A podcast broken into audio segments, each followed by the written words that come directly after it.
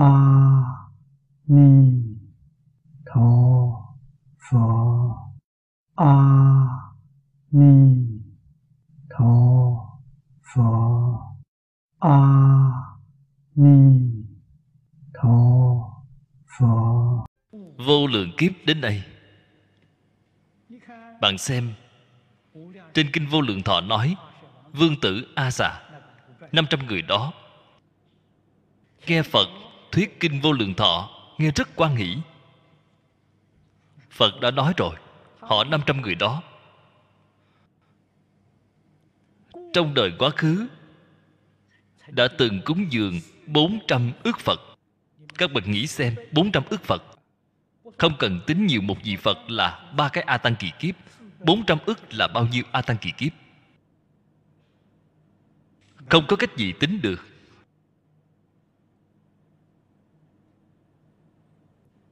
Họ nghe thấy cái pháp môn này mới động một tâm niệm, tương lai tôi thành Phật cũng giống như A Di Đà Phật vậy. Nhưng ý nghĩ giảng sanh vẫn không sinh khởi được. Chúng ta ngày nay nghe thấy cái pháp môn này lại có thể tin, lại có thể phát nguyện, một lòng một dạ cầu sanh tịnh độ, thì thiện căn phước đức nhân duyên của chúng ta hơn hẳn dương tử A Xà, rất xa rồi, hơn hẳn nhóm người đó rồi.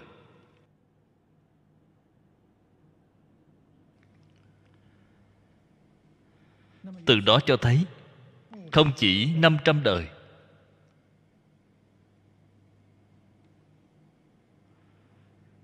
ở chỗ này Phật nói trong đời quá khứ năm trăm đời làm nhẫn nhục tiên nhân, ý tại hiển minh, đa sanh đa thế, bố thí sinh mạng, giai hành sở vô sự, kỳ tâm an nhẫn nhi bất độc giả, cố viết ư nhi sở thế, vô ngã tướng, vân vân.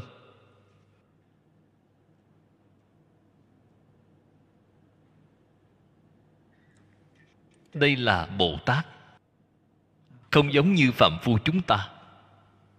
Phạm phu chúng ta đã tu vô lượng kiếp còn chưa vào được cửa. Tu đàng hoàng tiểu thừa xưa nay chưa có chứng được. Bồ Tát quả vị sơ tính của Đại Thừa chưa có chứng được. Nếu như chứng được cái quả vị này là không phải phạm phu. Chứng được cái quả vị này là vị bất thối, không phải phạm phu. Tu hành vô lượng kiếp xưa nay chưa có chứng được. Tại vì sao không chứng được vậy? Không chịu buông xả. Hiện nay có muốn chứng được không vậy? Muốn. Muốn thì bạn phải thật làm. Vẫn cứ không nỡ bỏ, vẫn cứ không thể buông xả, thì cái muốn đó là không tưởng, vọng tưởng, là vô dụng.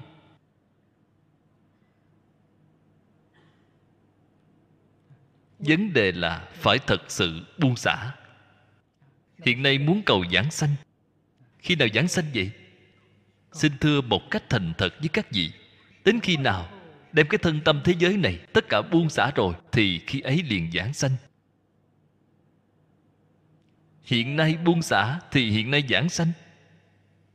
Đây là sự thật, một chút cũng không giả.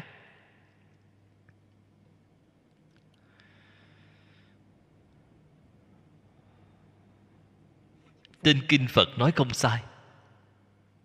Pháp môn tịnh tông, nếu một ngày, một ngày công phu buông xả rồi, thì một ngày là giảng sanh. Giảng sanh không khó, rất dễ dàng. Khó là do bạn không chịu buông xả. Thế thì vô phương.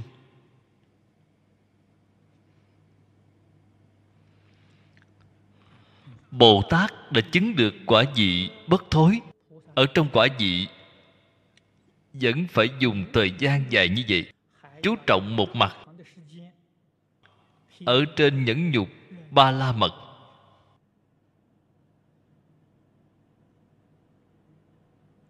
Nhẫn nhục phải làm đến khi nào mới viên mãn vậy?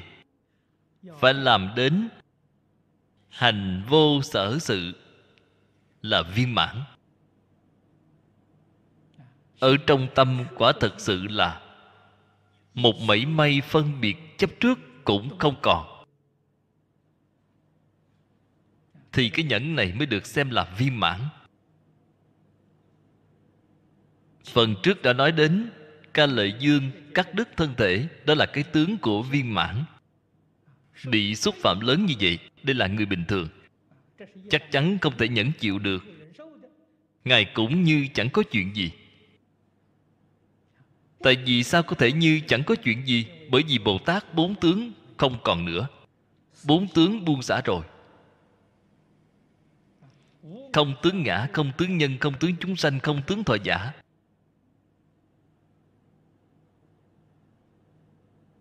Thì những sự việc này có xảy ra hay không xảy ra, chẳng phải giống nhau sao?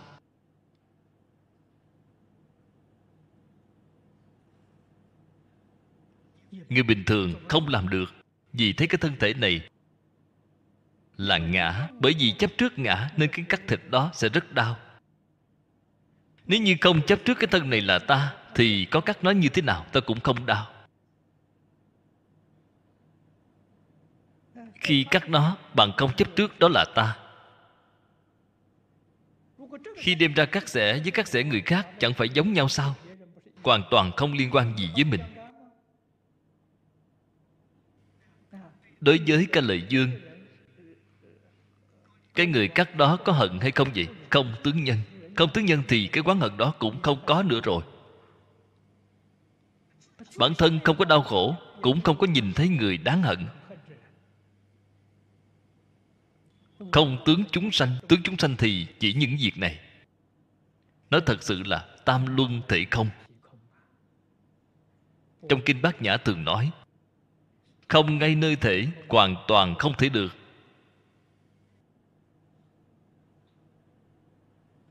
Cho nên độ nhẫn nhục của Ngài chứng minh thật sự viên mãn.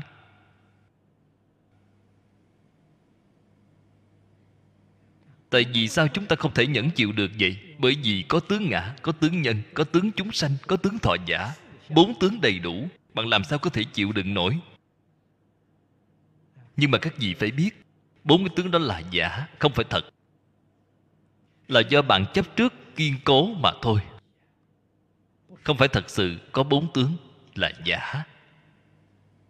Chân tướng sự thật là gì vậy? Là tướng tương tục của nghiệp nhân quả báo, sát na chín trăm lần sanh diệt mà thôi. Quả thật là không ngay nơi thể, hoàn toàn không thể được. Phật đem cái lý chân tướng sự thật này nói ra cho chúng ta rồi. Sau khi nói ra, quan niệm sai lầm này của chúng ta hiện nay quá sâu. Vô lượng kiếp đến nay đã trở thành thói quen rồi. Đây gọi là tập khí quá sâu. Chấp trước cái kiến giải sai lầm này, tập khí quá sâu. Phải thường suy nghĩ đến câu nói này của Phật,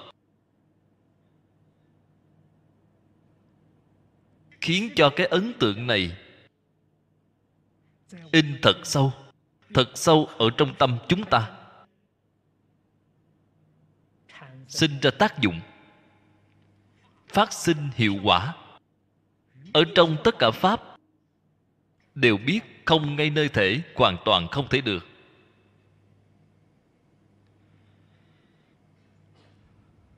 Thì tâm của bạn liền thanh tịnh ngay, một cách rất tự nhiên sẽ nhìn thấu buông xả, thấu suốt tất cả Pháp không ngay nơi thể, hoàn toàn không thể được là nhìn thấu. Chân tướng sự thật nhìn thấu rồi. Tất cả đều không chấp trước, tất cả đều không so đo, là buông xả. Nhìn thấu buông xả rồi thì cái đời sống này được đại tự tại. Làm gì có khổ chứ?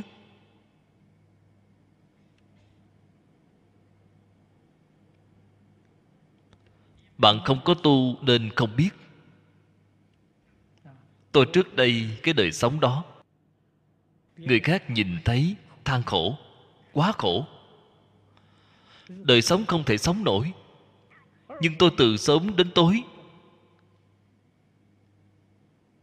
hạnh phúc vô cùng. Tôi ngày nào cũng cười vui vẻ, gặp bất kỳ người nào cũng rất quan hỷ, vô cùng hạnh phúc.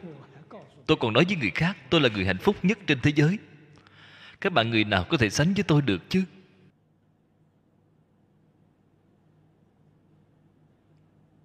Hạnh phúc đến mức một ngày chỉ ăn hai cái bánh bao, một đĩa dưa muối. Hạnh phúc thật sự. Vì sao vậy? Tôi không cầu người. Người đến mức vô cầu thì hạnh phúc thật sự. Các bạn khi đời sống rất sung túc, bạn phải biết bạn đã phải trả giá bao nhiêu không? Đâu có thể tự tại hạnh phúc giống như tôi được. Không có lo buồn, không có phiền não, không có bận tâm. Vậy là thứ gì hơn? Ai có thể sánh nổi chứ? Người khác nhìn thấy khổ là họ không biết, họ ngu si, không hiểu rõ chân tướng sự thật. Khi hiểu rõ, bước vào rồi mới biết cái đời sống này là thật sự tự tại, thật sự giải thoát. Làm gì có khổ chứ? Tôi nhìn thấy tất cả chúng sanh, người nào người đấy ăn cho thật béo mập vào là khổ thật rồi. Từ sớm đến tối phiền não, lo buồn chồng chất, cái đó thật khổ. Cái vẻ mặt sầu lo khổ sở đó đâu có tự tại chứ, khoáng đạt giống như chúng tôi được.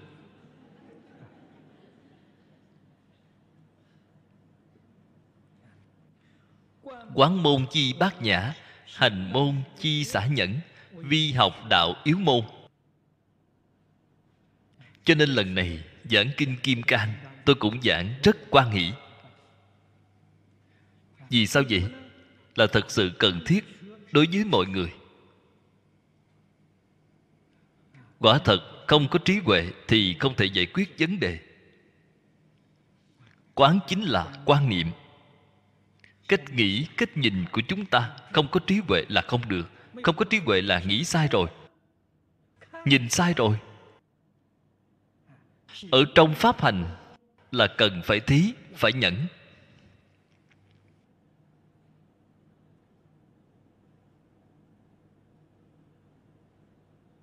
Lục độ cũng tốt, thập đại nguyện dương của Bồ Tát Phổ Hiền cũng tốt, lìa khỏi thí và nhẫn thì không thể thành công một nguyện nào. Đều là giả. Hằng ngày niệm lễ kính chư Phật, xưng tán Như Lai, gào rát cổ họng cũng uổng công, cũng vô ích. Có thể hạ công phu ở trên thí nhẫn thì cái thệ nguyện này một cách tự nhiên là khác nhau. Bạn nghe thấy, niệm đến, ở trong tâm bạn khởi cảm ứng, khởi phản ứng đương nhiên khác nhau. Nó có tác dụng khơi gợi, thật sự có công đức, có lợi ích. Cho nên xả cùng nhẫn là gốc rễ chính của pháp hành.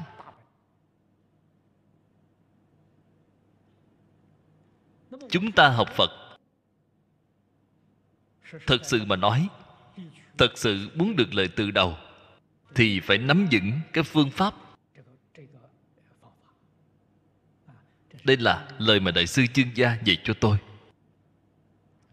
Tôi năm hai mươi sáu tuổi, tiên sinh phương Đông Mỹ đem Phật Pháp giới thiệu cho tôi.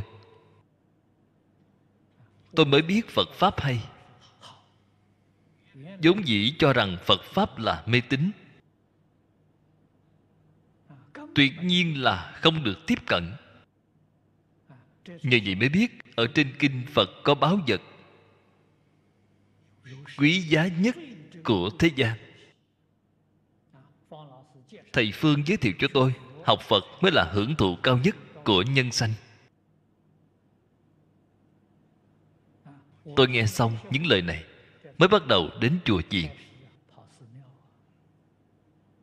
Mục đích đến chùa là gì vậy? Đi tìm kinh Phật. Vào thời đó ở Đài Loan, kinh Phật rất vô cùng hiếm có, không thể mua ở bên ngoài, Cho nên chỉ có mượn kinh Phật ở trong chùa, mượn về xem, mượn về chép. Tôi tiếp xúc được kinh điển đại khái thời gian khoảng một tháng. Cái này là vận may của tôi rất tốt, là quen biết được đại sư Chương Gia,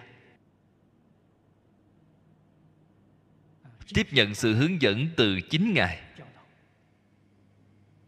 Tôi ngày đầu tiên gặp mặt Thầy, tôi đã hỏi Thầy một vấn đề. Đây là tôi đã nói rất nhiều lần rồi, có không ít đồng tu biết, các đồng tu mới đến chưa có nghe thấy. Khi nói nhiều thêm mấy lần nữa để ấn tượng trong đầu các bạn sâu thêm một chút, có lợi ích. Ngày đầu tiên gặp mặt, tôi liền thỉnh giáo với đại sư. Tôi bảo con biết Phật giáo rất hay, nhưng mà có phương pháp gì có thể để con bỗng chốc liền có thể vào được? Tôi thỉnh giáo cái vấn đề này lên Thầy. Thầy nhìn vào tôi, nhìn nửa giờ đồng hồ mới nói một chữ: có. Nói cái chữ này rồi Thầy lại không nói gì nữa. Đại khái dừng khoảng mười lăm phút, đã nói với tôi sáu chữ: nhìn cho thấu, buông cho được. Cho nên tôi vừa vào cửa Phật liền hạ công phu ở trên chỗ này. Đại sư Chương Gia đã đem cái này truyền thọ cho tôi. Cái nhìn cho thấu, buông cho được này nghe ra cũng không khó hiểu. Tôi tiếp theo đó liền thỉnh giáo với Ngài: bắt tay làm từ đâu?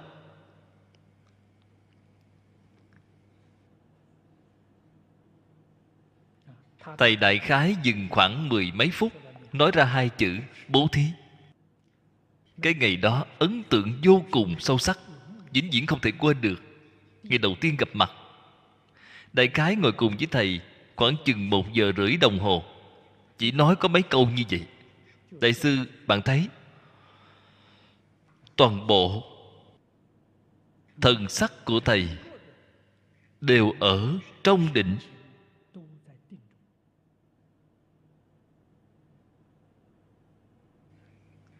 Cái hoài nghi đó khiến người ta tôn kính, vô cùng vững vàng. Đi, đứng, nằm, ngồi đều ở trong định. Chúng tôi xưa nay chưa từng nhìn thấy người như vậy bao giờ. Cho nên đối với Thầy một cách rất tự nhiên, khởi tâm cung kính. Khi tôi cáo từ ra về, đích thân Ngài tiễn tôi ra đến cổng lớn, vỗ lên vai tôi, bảo với tôi: tôi hôm nay nói với anh sáu chữ, anh cố gắng làm tốt trong sáu năm. Tôi đã thật sự nghe lời, thật sự đi học bố thí. Khó xả có thể xả được, dần dần xả như vậy. Xả được sáu năm, chỉ còn lại bộ đồ thay ra thay vào và một cái ra trải giường. Những cái khác đều không còn nữa, xả rất sạch sẽ, xả hết rồi. Thầy đã nói đúng rồi, thật sự sáu năm xả hết. Khi xả hết rồi, đạt được cái gì vậy? Có được một chút trí huệ, tâm rất thanh tịnh, đối với tất cả sự lý rất sáng suốt.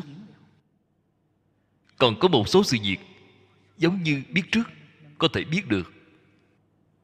Một vài tháng sau có sự việc gì xảy ra, dường như đều biết. Xả, xả liền đắc ngay. Không xả thì bạn không thể đắc được. Cái lúc đó đại sư dạy cho tôi cái phương pháp này, tôi dám đi làm. Nó thật ra cũng là do ảnh hưởng được từ Liễu Phạm Tứ Huấn. Liễu Phạm Tứ Huấn tôi đã xem không ít lần, biết được nhân quả báo ứng. Giọt nước, hạt cơm đều do tiền định. Cái mà trong số mạng có, cho dù xả, xả rồi nó vẫn cứ đến. Ở trong số mạng không có thì cầu như thế nào cũng không thể cầu được. Tôi hiểu rõ cái đạo lý này. Cho nên có người nói: Thầy mọi thứ xả hết rồi, ngày mai thầy ăn cơm phải làm thế nào? Tôi bảo ngày mai vẫn chưa đến, lo lắng làm gì? Không cần thiết khởi cái vọng tưởng đó. Nhưng mà tôi xưa nay chưa có đói một ngày nào. Mỗi ngày ăn uống cũng vẫn không tệ, chỗ ở cũng rất tốt. Công phu tu hành của tôi không có gián đoạn. Tin nghiệp nhân quả báo.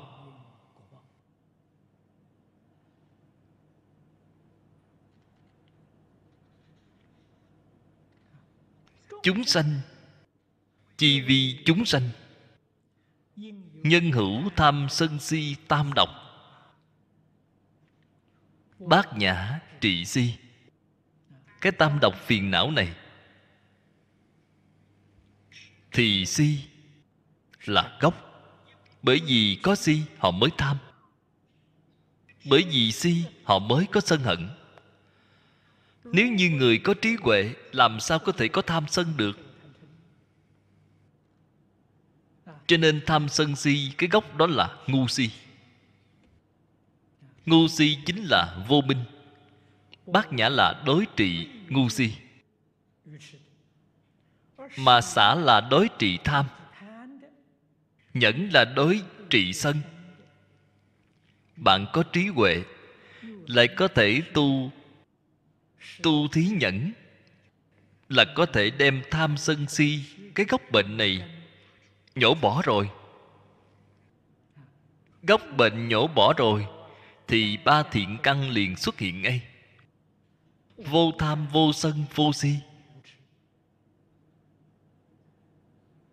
Cho nên người có ba thiện căn nhất định có bát nhã, nhất định có nhìn thấu buông xả, nhất định có thí nhẫn. Tam độc chi bệnh căn thậm thâm, phi đa đa tu xả, tham hà năng phá. Đây là sự thật. Chúng ta cái tập khí này là từ vô thủy kiếp đến nay. Cho nên quả thực sự là phải cần thời gian rất dài tu bố thí.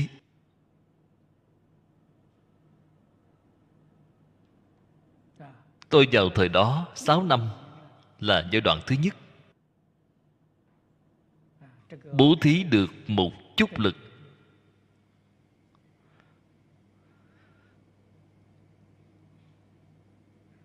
Thật sự hoàn toàn buông xả rồi. Ở trong tâm cái gì cũng không còn nữa. Đây là cảnh giới của một vài năm gần đây nhất. Cái này nói thì nghe dễ, công phu của mấy chục năm. Nếu không chăm chỉ nỗ lực làm như vậy, bạn làm sao có thể làm được?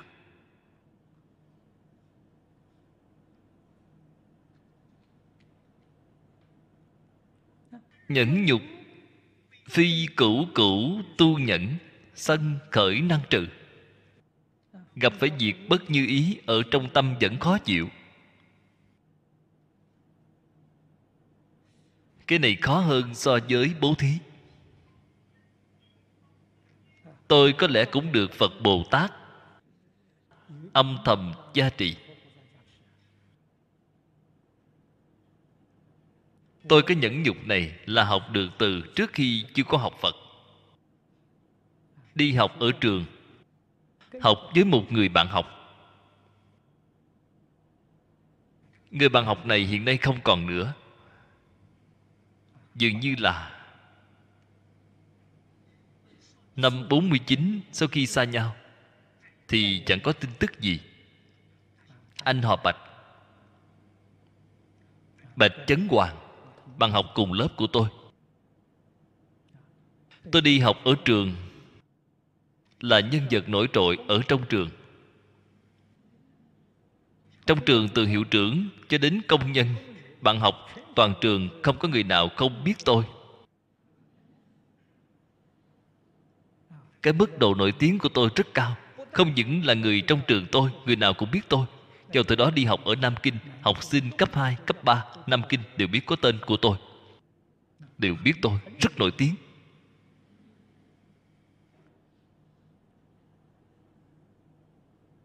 Tập khí giống như viên liễu phàm vậy, thích mỉa mai người khác, thích trêu chọc người khác. Anh bạn học này của tôi tương đối thật thà, cho nên tôi thường hay ức hiếp anh ấy, thường hay làm nhục anh ta, thường xuyên nói xấu anh. Anh thảy đều nhẫn được, thật sự là đặc biệt. Tôi đến đâu cũng nói xấu anh, còn anh thì đến đâu cũng tán thán tôi. Cho nên là sau một học kỳ, sau một học kỳ hay là một năm gì đó, tôi bị anh cảm động rồi. Thật sự rất đặc biệt. Cho nên tôi liền học theo cái khả năng này của anh. Sau này làm việc ở trong xã hội, người khác ức hiếp tôi, thế nào tôi cũng nhẫn được, là tôi học ở anh đó. Cái này là trước khi chưa có học Phật. Lúc mười mấy tuổi đã học được cái khả năng này. Cho nên người bình thường cho rằng tôi đối nhân xử thế rất hay. Tôi từ nhỏ đã học được chiêu này. Chiêu này rất hữu hiệu. Chẳng hạn như có một số người việc nhỏ gì hoặc giả là có tội rồi, họ đến mắng bạn một trận, làm nhục một trận, tôi có thể mỉm cười mà không mắng lại, cứ để họ mắng. Chửi nửa giờ đồng hồ, chửi một giờ đồng hồ, họ chửi mệt rồi thì họ không chửi nữa. Vì sao gặp nhau vẫn là bạn tốt? Nếu như họ sinh tâm sân hận muốn đánh tôi, trước tiên tôi liền nằm xuống để họ đánh. Họ đánh một hồi rồi, họ không biết làm thế nào nữa. Cho nên cái chiêu này của tôi rất lợi hại. Họ muốn đánh tôi không đánh thì không thể đánh được, không đánh thì họ chẳng biết phải làm sao. Cái này rất lợi hại. Nếu như khi đánh nhau thì càng đánh càng hăng, hai bên đều thảm bại. Cái chiêu này của tôi khi biểu diễn, người khác nhìn thấy, ồ, người đó đối nhân xử thế tốt. Bạn thử xem, cái mức độ này, nổi tiếng của tôi là càng cao rồi, càng được người ta tán thán rồi. Cái này đều là học được từ người bạn học đó. Ở trong cái xã hội này không thiệt thòi, không kết oán thù với bất kỳ người nào. Mặc dù là ý kiến bất đồng, không thể chấp nhận được, cuối cùng đều biến thành bạn tốt. Cho nên sau này sau khi học Phật rồi mới biết cửa Phật, cái nhẫn nhục này cao siêu. Cái gì cũng có thể nhẫn được, không có chuyện không thể nhẫn. Việc gì phải so đo với người ta chứ? Người ta giành một chút phần lợi, cứ để họ giành, chúng ta hoan hỷ. Họ được lợi ích, họ sinh tâm hoan hỷ, ta cũng hoan hỷ. Như vậy mới được chứ. Tuyệt đối không nên cho rằng chúng ta đã bị thiệt thòi rồi, là không có bị thiệt thòi, không có mắc lừa. Bạn đem cái lý sự này đều nhìn thấu rồi, bạn mới biết Phật Pháp, cái cách tu này, bạn rất hoan hỷ mà tu theo, rất hoan hỷ làm theo. Đối với bạn ở trong đời sống thường ngày, ở trong sự nghiệp, ở trên tiền đồ, quyết định có sự giúp ích, sẽ thuận buồm xuôi gió, được sự giúp đỡ của rất nhiều người.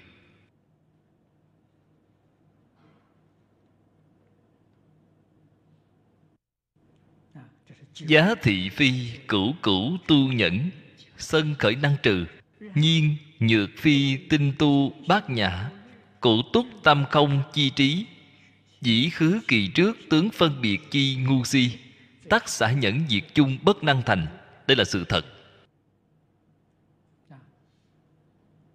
Bố thí cùng nhẫn nhục, nếu như không có trí huệ cao độ thì nó đều là có mức độ. Chỉ có trí huệ cao độ hiện tiền, nó không chấp tướng. Ngã nhân, chúng sanh là tất cả mọi tướng ác đều xem vô cùng nhẹ, không mảy may có chút lưu luyến. Đây là trí huệ bát nhã. Dư độ diệt hữu danh nhi vô thực hỷ. Dư độ là trì giới.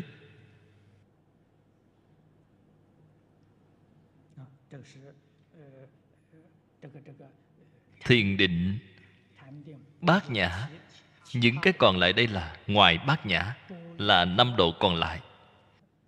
Nếu như liệt khỏi bát nhã, ba la mật, liệt khỏi trí huệ chân thật, thì bất luận tu học pháp môn nào, cái ngũ độ này là hàm chứa tất cả pháp môn tu học của Bồ Tát, đều rất khó đắc lực. Nếu như nói công phu đắc lực thì nhất định phải khai trí huệ bát nhã, nhất định phải hạ công phu quyết liệt ở trên hai đề mục thí nhẫn này. Hơn nữa cần phải thời gian tương đối dài, tinh tấn không mệt mỏi, thì công phu của chúng ta mới đắc lực, mới có thể thuận buồm xuôi gió. Mời mở bổn kinh ra, trang một trăm hai mươi, hàng thứ hai, xem đoạn thứ năm.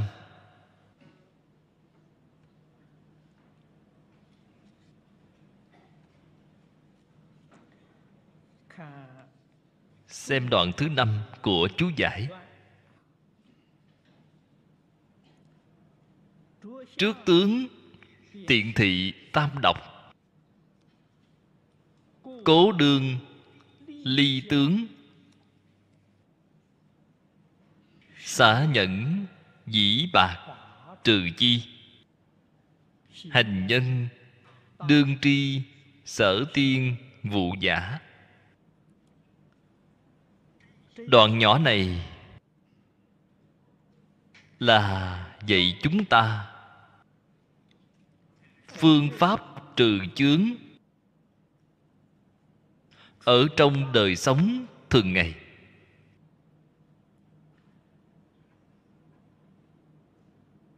Kinh Bát Nhã chúng ta bắt đầu từ khai giảng đến nay cũng đã giảng không ít lần rồi. Đối với lời khai thị của Thế Tôn ở trong bản kinh, nhiều ít cũng thể hội được phần nào.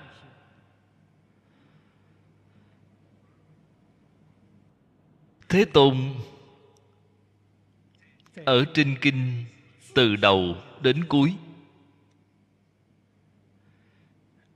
đều dạy chúng ta phải lìa tướng.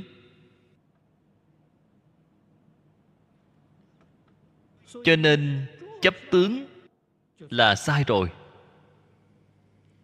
Chỉ cần ở trong tâm có một mảy may chấp trước, bất luận là thế pháp hay là Phật pháp, chấp là sai. Sai ở chỗ nào vậy? Vừa chấp liền có năng chấp, sở chấp. Thế là bốn tướng đầy đủ. Tướng ngã, tướng nhân, tướng chúng sanh, tướng thọ giả, thảy đều xuất hiện. Đã có tướng ngã, nhất định sẽ có ngã tham, ngã si. Cái mà luận duy thức gọi là tứ đại phiền não thường tương tùy, tam độc giả ở trong đó. Cho nên chấp tướng liền có tam độc. Có lẽ bạn ở trong chấp tướng không hề cảm giác thấy bạn có tham sân si, đó là sơ suất bất cẩn. Có tham sân si mà mình không phát hiện được, còn cho rằng mình không có tham sân si, đều không có. Nếu như thật sự không có tham sân si rồi thì chắc chắn là chuyển thức mạt na thành bình đẳng tánh trí. Bạn có chuyển hay chưa? Chưa thể chuyển lại được mà. Chưa chuyển lại được thì chắc chắn là phàm phu. Đã là phàm phu thì chắc chắn là tứ đại phiền não thường tương tùy. Phật bảo chúng ta giác ngộ. Giác chính là trí huệ bát nhã. Cái tam độc phiền não này làm thế nào có thể tiêu trừ được nó vậy? lìa tướng, xả nhẫn. Ba cái đề mục này, đây là ba loại ở trong sáu ba la mật. Lìa tướng là bát nhã ba la mật. Cái này là nhìn thấu, thật sự nhìn thấu rồi. Trí huệ bát nhã nhìn thấu rồi. Sau khi nhìn thấu, phải buông xả. Xả chính là buông xả. Bố thí ba la mật chính là buông xả. Sau khi buông xả rồi, ở trong tâm như chẳng có việc gì. Đó chính là nhẫn. Ở trong tâm thanh tịnh, tự tại, là nhẫn nhục ba la mật thành tựu rồi. Vậy là có thể tiêu nghiệp chướng thật sự. Hành nhân đương tri sở tiên vụ giả. Hành là người tu hành.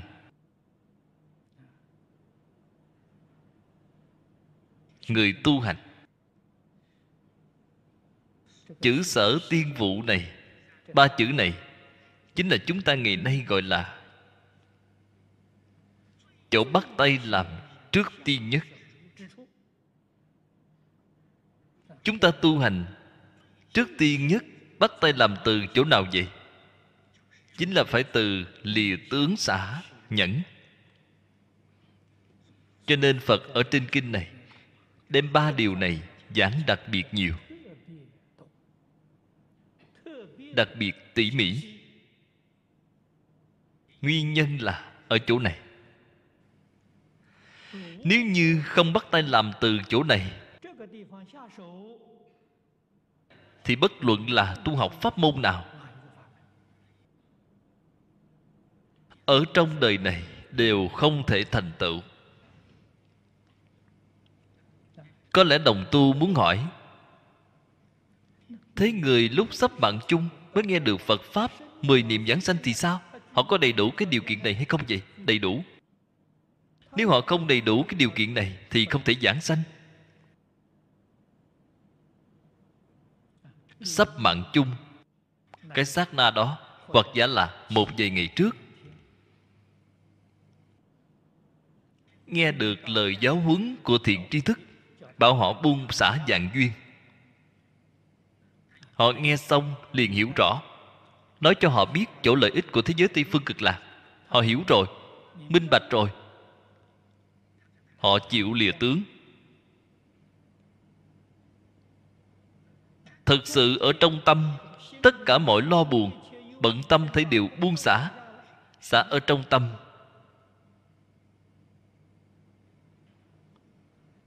Xả rất sạch sẽ.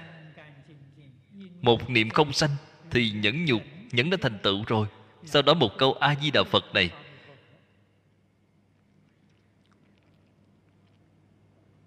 một niệm tương ưng, một niệm Phật.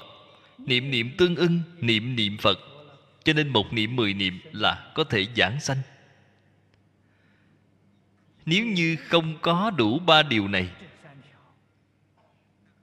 niệm Phật đó niệm tốt đi nữa cũng không thể giảng sanh.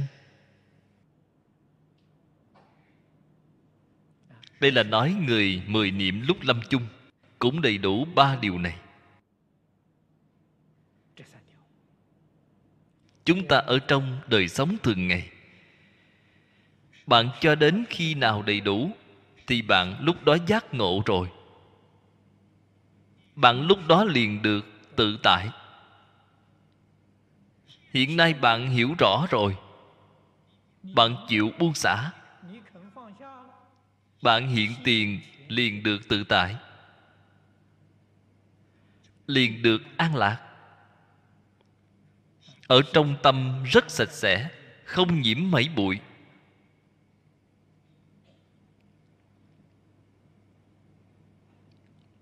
Phật Pháp tu học nói hiệu quả, nó thực ra là quá nhanh, quá nhanh.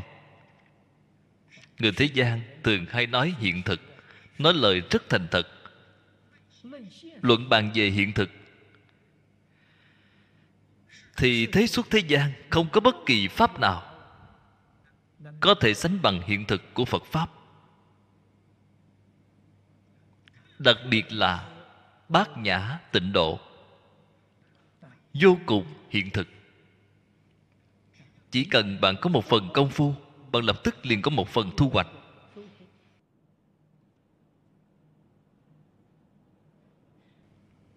Thật sự có thể khiến chúng ta đạt được thân tâm tự tại.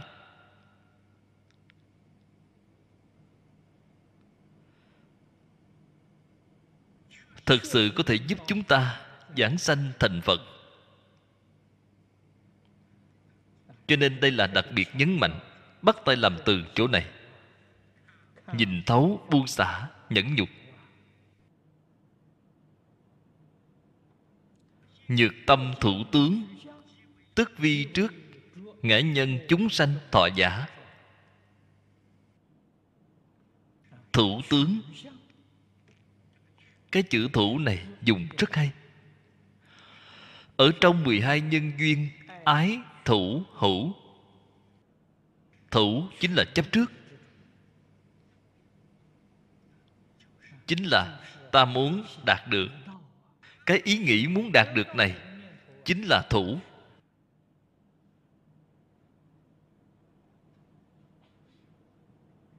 Phật dạy chúng ta phải phát nguyện.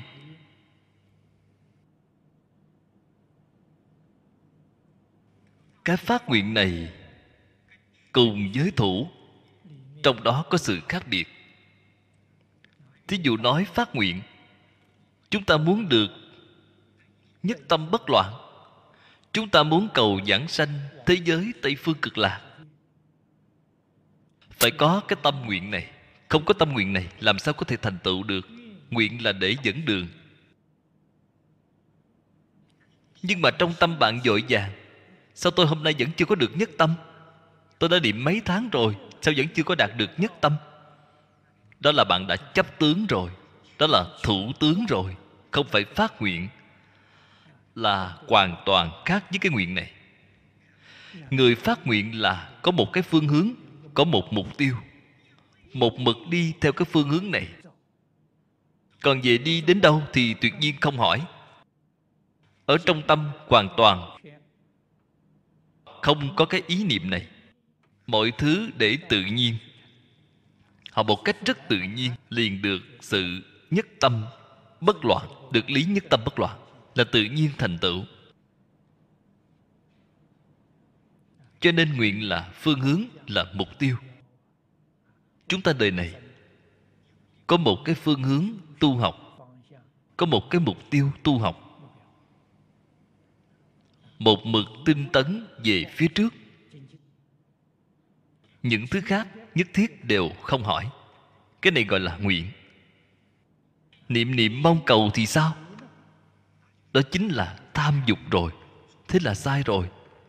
Không được mơ hồ nhầm lẫn giữa chữ thủ trước với chữ nguyện này. Thế thì làm sao mà tu được chứ?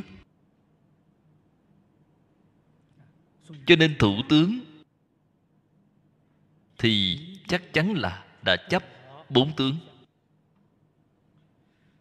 Tâm hữu phân biệt, tiện thị vô minh, tiện vi bình đẳng, nhất chân pháp giới.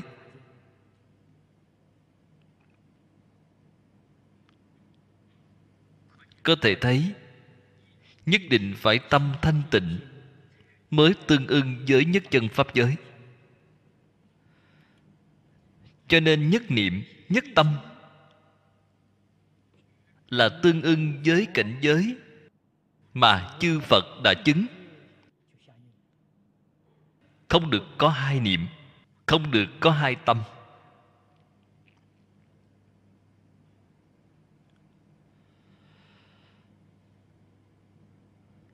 Có nghi hoặc không thể được nhất tâm, có xen tạp không thể được nhất tâm, có gián đoạn không thể duy trì nhất tâm.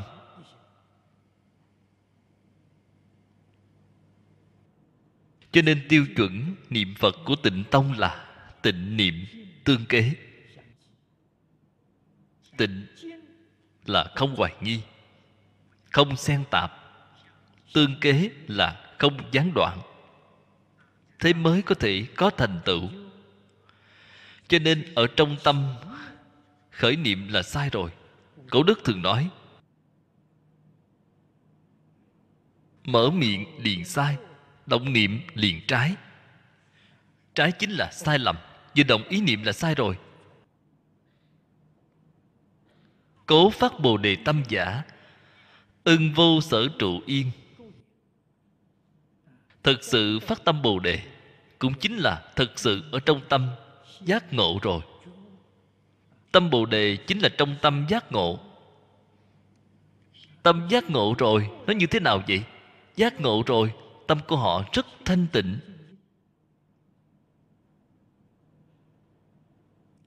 Một niệm không sanh, một cái vọng niệm cũng không có.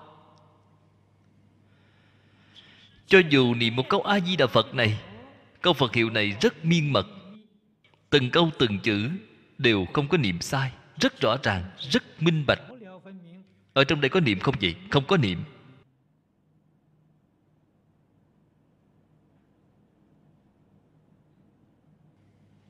Niệm A-di-đà Phật, tưởng A-di-đà Phật thì như thế nào? Tưởng A-di-đà Phật vẫn là một cái vọng niệm.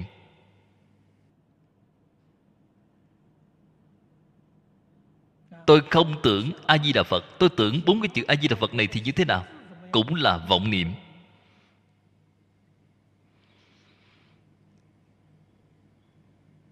Nhưng cái vọng niệm như thế nào? Nếu như không có vọng niệm khác, chỉ có cái vọng niệm này thôi, có thể niệm đến công phu thành khối, có thể niệm đến sự nhất tâm bất loạn, là khá rồi, có thể giảng sanh. Dùng vọng niệm khác thì không thể giảng sanh, nhưng mà không thể được lý nhất tâm bất loạn. Nếu như đến lý nhất tâm bất loạn thì bốn chữ A Di Đà Phật này rất rõ ràng, rành mạch phân minh. Bên trong vừa không có tướng Phật, cũng vừa không có tướng chữ của bốn chữ này. Thật sự là ưng vô sở trụ. Bốn chữ này rất rõ ràng, rất minh bạch, là nhi sanh kỳ tâm. Như thế mới có thể niệm đến lý nhất tâm bất loạn. Đương nhiên, không phải phàm phu chúng ta có thể làm đến được. Phàm phu chúng ta hiện nay là chấp tướng niệm Phật được. Đây là đới nghiệp giảng sanh. Người không chấp tướng thì không đới nghiệp rồi. Chúng ta hiện nay là đới nghiệp giảng sanh. Tại vì sao có người niệm Phật còn phải quán tưởng tượng Phật vậy? Nguyên nhân chính là vọng niệm không thể trừ được. Lúc niệm Phật, vọng niệm vẫn là rất nhiều, tạp niệm vẫn là rất nhiều. Làm như thế nào đây? Quán tưởng Phật. Niệm A-di-đà Phật, tưởng đến tượng A-di-đà Phật. Bởi vì bạn chuyên tâm tưởng đến A-di-đà Phật tượng thì những tạp niệm khác không còn. Cho nên cái này là có thể dùng trong thời kỳ quá độ. Tôi hiện tại bị cái bệnh này, phải dùng loại thuốc này. Cái bệnh này của tôi không còn nữa thì thuốc cũng không cần nữa. Ở trong tâm của bạn rất thanh tịnh rồi, không còn tạo niệm thì không cần quán nữa, không cần tưởng đến tượng Phật nữa. Nếu như trong tâm còn tạp niệm thì được, có thể dùng cái phương pháp này giúp đỡ. Cái này là thời kỳ của mỗi giai đoạn, không phải vĩnh viễn là như vậy. Các vị nhất định phải nhớ kỹ, nhất định phải biết. Người sơ học thì tạp niệm, hôn trầm chắc chắn không thể tránh khỏi. Loại phương pháp này có thể đối trị, giúp chúng ta đối trị tạp niệm, đối trị hôn trầm, khiến công phu của chúng ta dần dần có thể đắc lực. Đây là việc tốt. Xem tiếp đoạn kinh văn này dưới đây. Đoạn này dưới đây nói rõ lợi ích chân thật của thuyết pháp. Đây là tổng kết văn trước, kết lại phần vô trụ sanh tâm. Đoạn văn này rất quan trọng. Mời xem kinh văn: Thị cố tu Bồ Đề, Bồ Tát ưng ly nhất thiết tướng, phát A Nậu Đa La Tam Miệu Tam Bồ Đề Tâm.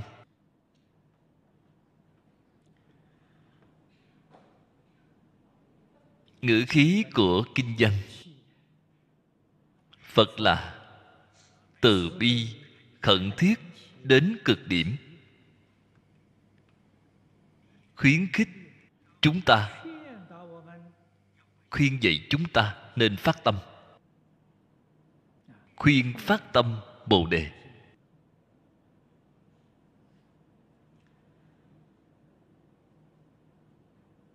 Chúng ta xem chú giải Tiền Vân: Ly nhất thiết tướng, tác minh chư Phật, thị ước chứng quả thuyết. Từ cái mặt chứng quả này mà nói thì lìa tất cả tướng, đó chính là chư Phật. Ý nghĩa của chư Phật phần trước đã nói qua. Từ sơ trụ viên giáo mà cho đến quả địa Như Lai đều là chư Phật. Phía trước quả giác Như Lai bốn mươi mốt cái cấp bậc, trong Kinh Hoa Nghiêm gọi là bốn mươi mốt vị Pháp Thân Đại Sĩ. Họ là Phật phần chứng. Như Lai, cái quả vị này gọi là Phật cứu cánh. Phật phần chứng, Phật cứu cánh đều là Phật, đều lìa tướng. Bốn tướng đều không còn, bốn tướng bốn kiến đều lìa. Có thể lìa bốn tướng bốn kiến, mức độ thấp nhất cũng là Bồ Tát sơ trụ viên giáo, đã chứng được Phật phần chứng, là quả vị Phật phần chứng ở trong lục tức Phật của thiên thai.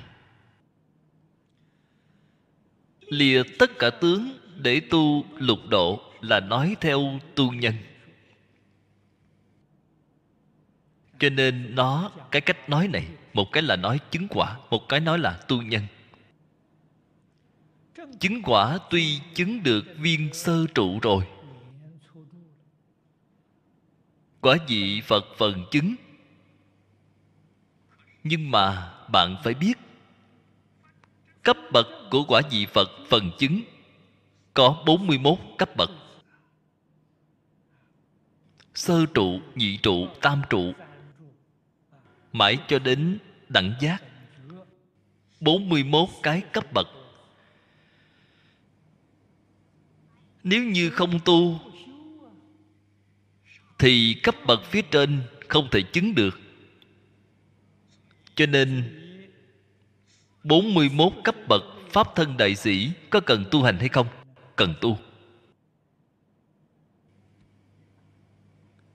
Nếu như không chăm chỉ, không nỗ lực tu thì không thể thành Phật cứu cánh được. Cho nên họ phải tu. Cách tu của họ như thế nào vậy? Lìa tướng tu lục độ.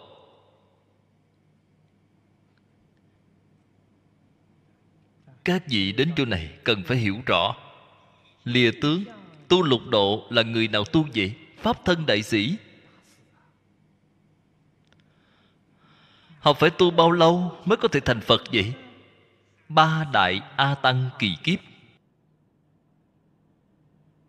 Ba đại A-Tăng Kỳ Kiếp là nói đối với họ, chứ không phải nói đối với chúng ta.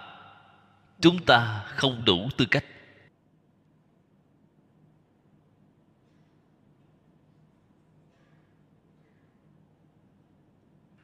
Là giống như đi học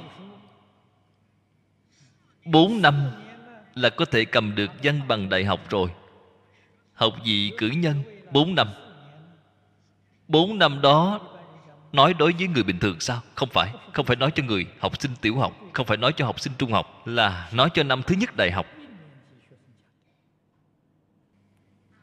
Cho nên các vị phải biết ba đại A Tăng Kỳ Kiếp là nói đối với ai? Là nói đối với Bồ Tát sơ trụ viên giáo, là nói đối với họ. Họ còn ba đại A-Tăng kỳ kiếp nữa, họ nhất định thành Phật rồi. A-Tăng kỳ kiếp thứ nhất, họ tu mãn ba mươi cấp bậc, tổng cộng là bốn mươi mốt cấp bậc. A-Tăng kỳ kiếp thứ nhất, họ có thể tu mãn ba mươi cấp bậc. A-Tăng kỳ kiếp thứ hai, tu mãn bảy cấp bậc, sơ địa đến thất địa. A-Tăng kỳ kiếp thứ ba, tu mãn ba cấp bậc. Càng tu lên cao càng khó khăn.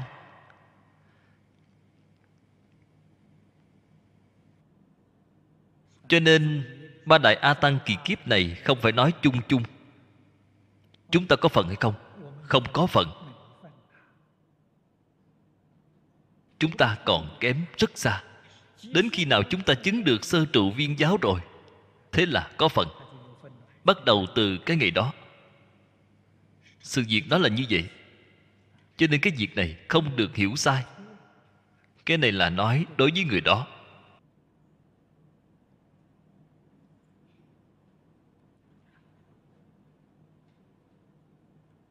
Thử tiết kinh văn, tức thừa kỳ nghĩa. Đây là tiếp nối ý nghĩa phía trước. Phần trước đó là lìa tất cả tướng, liền gọi là chư Phật. Đây là Phật phần chứng. Phật phần chứng nhất định không ngừng lìa tướng tu lục độ. Cái lìa tướng tu lục độ này cũng là vô công dụng đạo mà trong cửa Phật thường nói. Phàm phu chúng ta tu hành đều chấp tướng. Bạn có thể lìa tướng nổi không? Không thể lìa. Khởi tâm động niệm đều là tướng. A-Tăng kỳ kiếp thứ nhất, họ tu mãn ba mươi cấp bậc, tổng cộng là bốn mươi mốt cấp bậc. A-Tăng kỳ kiếp thứ nhất, họ có thể tu mãn ba mươi cấp bậc. A-Tăng kỳ kiếp thứ hai, tu mãn bảy cấp bậc, sơ địa đến thất địa. A-Tăng kỳ kiếp thứ ba, tu mãn ba cấp bậc. Càng tu lên cao càng khó khăn.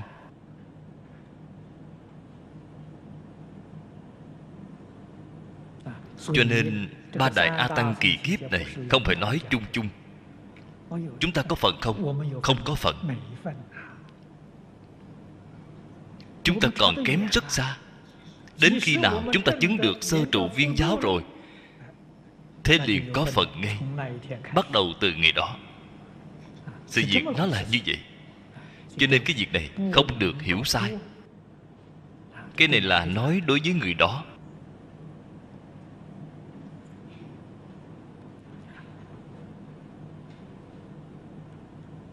Thử tiết kinh văn, tức thừa kỳ nghĩa. Đây là tiếp nối ý nghĩa phía trước. Phần trước nói là lìa tất cả tướng, liền gọi là chư Phật. Đây là Phật phần chứng. Phật phần chứng nhất định không ngừng lìa tướng tu lục độ. Cái lìa tướng tu lục độ này cũng là vô công dụng đạo mà trong cửa Phật thường nói.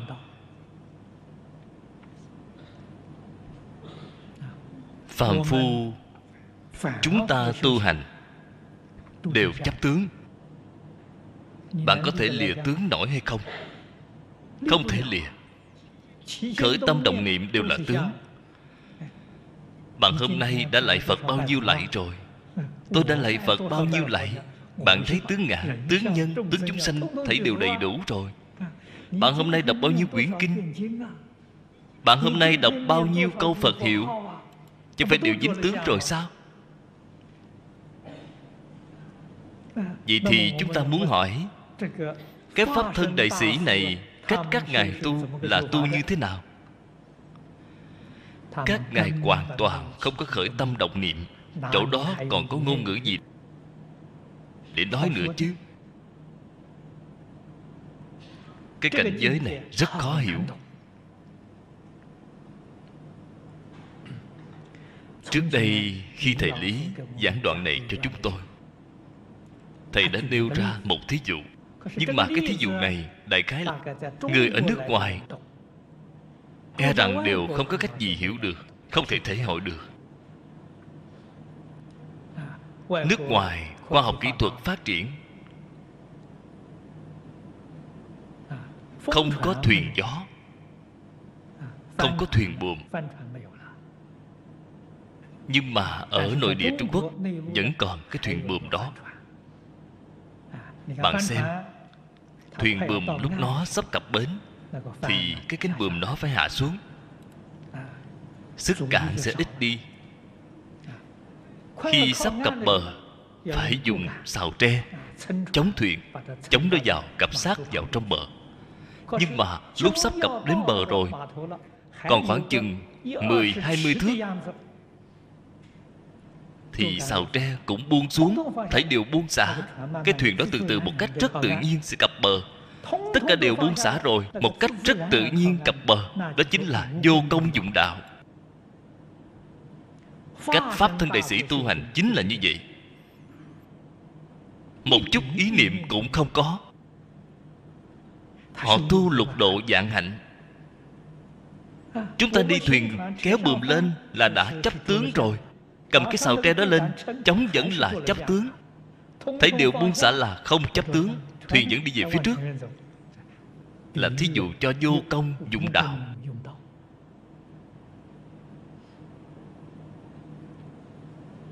Là cái cảnh giới như vậy, chúng ta không cách gì tưởng tượng được. Cho nên Pháp Thân Đại Sĩ tu hành, chúng ta đều không cách gì tưởng tượng được. Từ trong cái thí dụ này có thể thể hội được một chút đạo gì. Quyết định không được tác ý.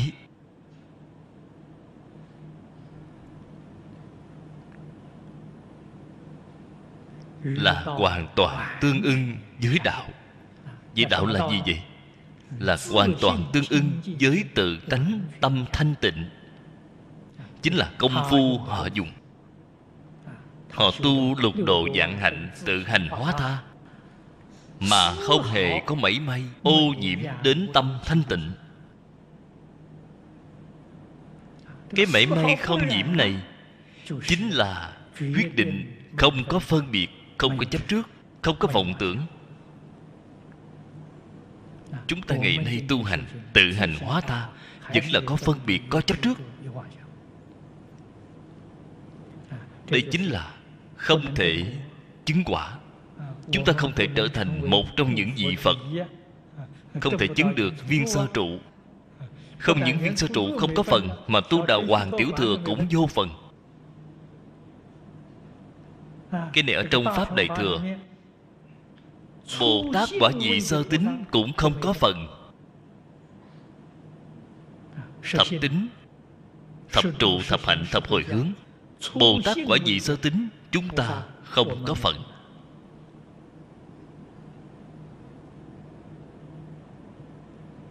Chúng ta ngày nay nếu như thật sự làm, cũng chẳng qua trên kinh gọi là Bồ Tát Tánh Tướng mà thôi.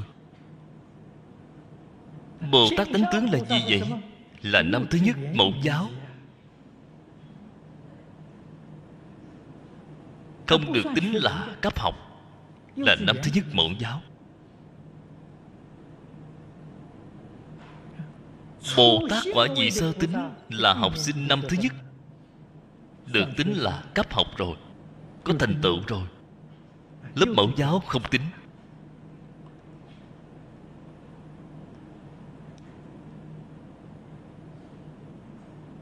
Đây là điều chúng ta không thể không biết.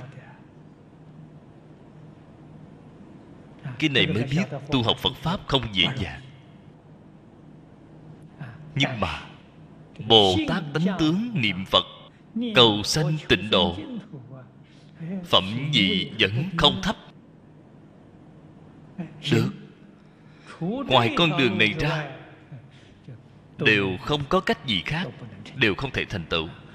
Chỉ có niệm Phật cầu sanh Tịnh Độ vẫn có thể cầm được phẩm vị cao. Đây là nói sự thù thắng của pháp môn Tịnh Độ.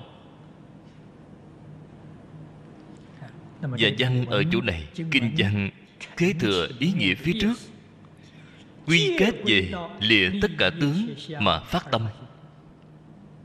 Bồ Tát vào lúc này phải lìa tướng tu lục độ. Lìa tướng tu lục độ trước tiên phải lìa tướng phát tâm Bồ Đề. Không phát tâm thì sao có thể tu lục độ được chứ? Các vị phải biết, lìa tất cả tướng chính là tâm Bồ Đề. Tại vì sao còn phải bảo bạn phát tâm?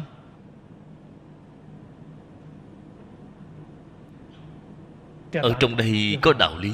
Nếu như không khuyên bạn phát tâm, bạn liền biến thành nhị thừa rồi. Lìa tất cả tướng đi trụ vào thiên chân Niết Bàn rồi, biến thành A-la-hán, Bích Chi Phật rồi. Sự khác biệt giữa Bồ Tát cùng A-la-hán Phật Bích Chi là ở chỗ này. Cho nên người nhị thừa không phát tâm Bồ Đề, đọa vào thiên chân Niết Bàn. Nếu họ một khi phát tâm Bồ Đề, tiếp tục nỗ lực tu học tiếp nữa, đi giúp đỡ tất cả chúng sanh tu học, thế họ liền vào quả vị Bồ Tát. Đó không phải là tiểu thừa, đây là thuộc về đại thừa.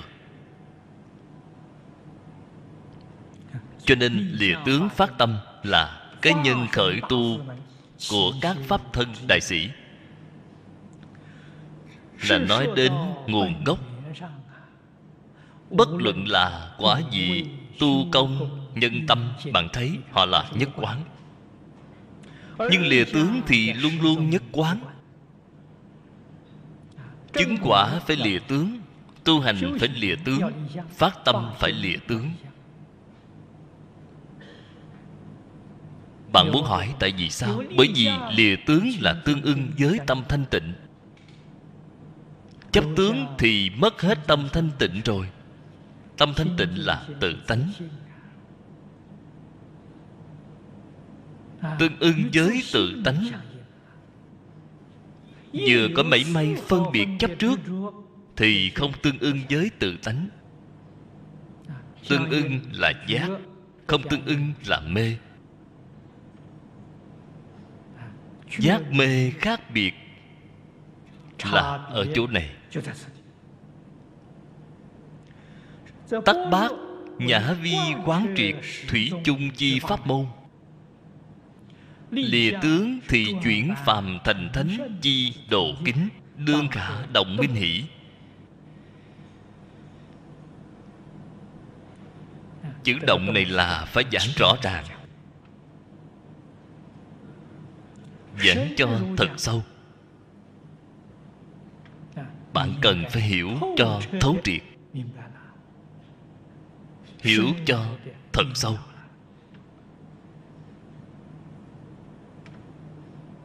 Cái này không lìa tướng có được không?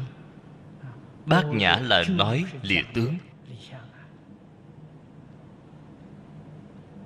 Thật sự phát tâm tu học,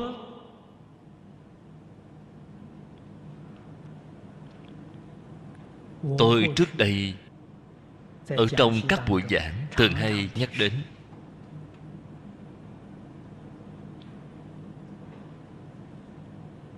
Cái thế gian này của chúng ta có bốn người phát tâm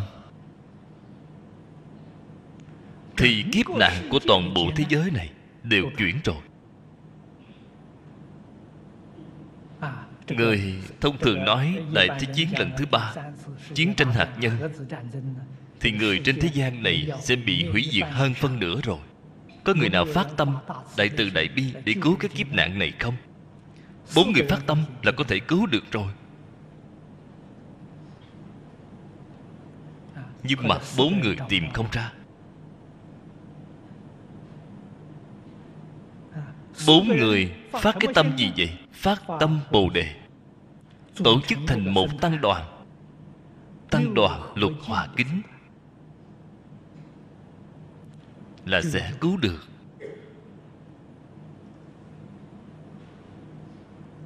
Thật sự tìm không ra. Mỗi người một ý kiến,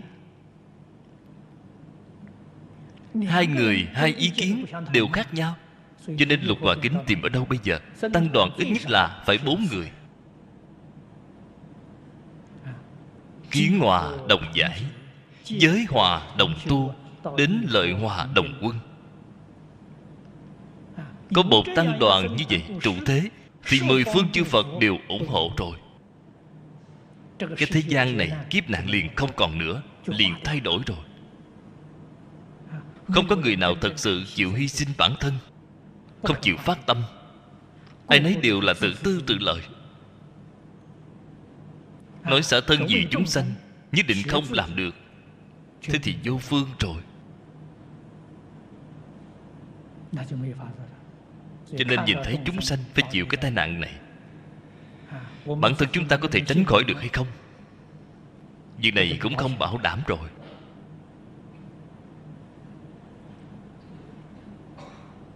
Cổ nhân Trung Quốc chúng ta thường nói tam nhân đồng tâm, kỳ lực đoạn kim.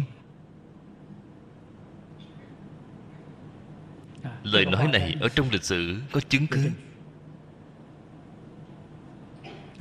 Mở lịch sử Trung Quốc chúng ta ra, mỗi một triều đại, cái triều đại đó hưng khởi, quả thực sự là chỉ có mấy người đồng tâm hiệp lực, họ liền có thể xây dựng một chính quyền, có thể duy trì thời gian mấy trăm năm. Là lúc khai quốc, mấy người đồng tâm,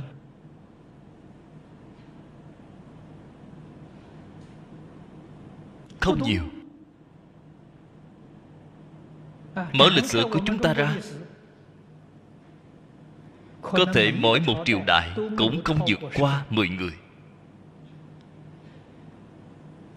Cho nên chỉ cần mọi người cùng một tâm là có thể sáng lập nên sự nghiệp lớn.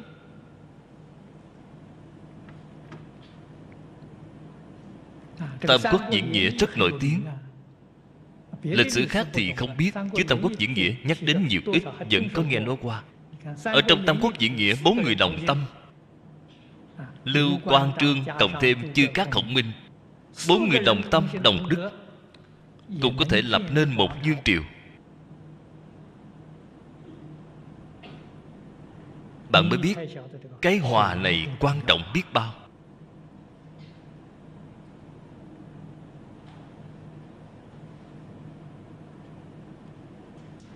Vì vậy thử nghĩ tăng đoàn chúng ta ngày nay, Phật giáo rơi xuống đến địa vị như thế này, chúng tôi thật sự vô cùng đau lòng.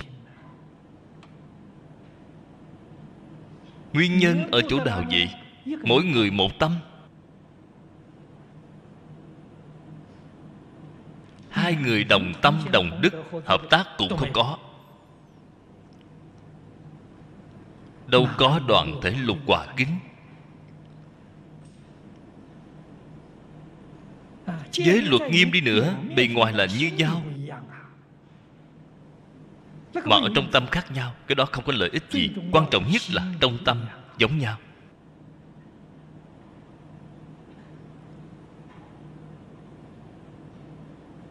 Tại vì sao không làm được vậy? Trí huệ Bát Nhã đều không có. Không có người giảng, không có người học, không có người tu. Vậy cũng khởi lên từ chỗ đó thì đương nhiên khác nhau rồi. Không có Bát Nhã, các vị phải biết, nhất định là vọng tưởng, chấp trước, phiền não mỗi ngày một tăng trưởng lên, là không thể giảm thiểu. Mỗi ngày đang tăng trưởng là tam độc tăng lên. Cái kết quả sau đó thì không nói, mọi người cũng biết rồi.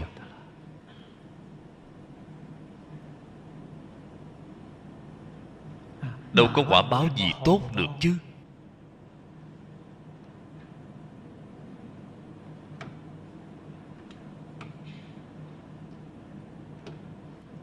Đây là chúng tôi thường xuyên nghĩ đến sự việc này, thật sự là đau lòng.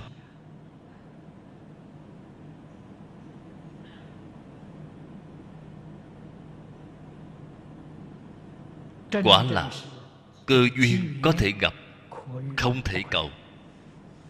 Thích Ca Mâu Ni Phật chúng ta lúc sáng lập cũng là năm người. Trong vườn Lộc Uyển gặp được năm tỳ kheo, và bản thân Ngài nữa là sáu người đồng tâm, lập nên Phật Pháp ở cái thế gian này. Tăng đoàn sớm nhất của Phật giáo là sáu người.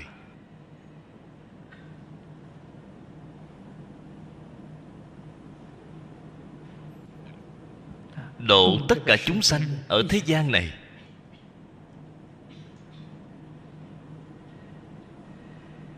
Chúng ta cũng chỉ có thể nói qua một chút mà thôi. Muốn tìm ai, ai cũng không đồng ý, ai cũng không chịu. Cho dù đồng ý rồi, bề ngoài đồng ý, nhưng vài ngày lại thay đổi tâm, lại muốn đến cãi nhau rồi. Là không phải thật, không phải chân tâm, là tâm giả dối.